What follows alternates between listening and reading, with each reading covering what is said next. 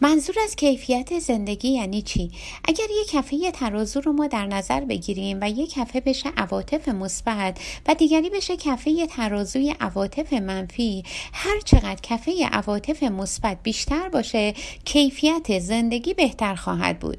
حالا هر چقدر ما کیفیت زندگیمون رو بهتر قلمداد کنیم به این معنیه که میزان عواطف مثبت سنگین تره البته عواطف منفی خشم عصبانیت و غم رو ما همیشه داریم. منتها نسبتشون برای ما مهمه.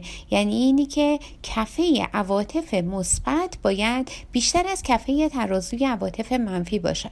حالا چطوری میشه این برتری رو در زندگی خودمون ایجاد کنیم؟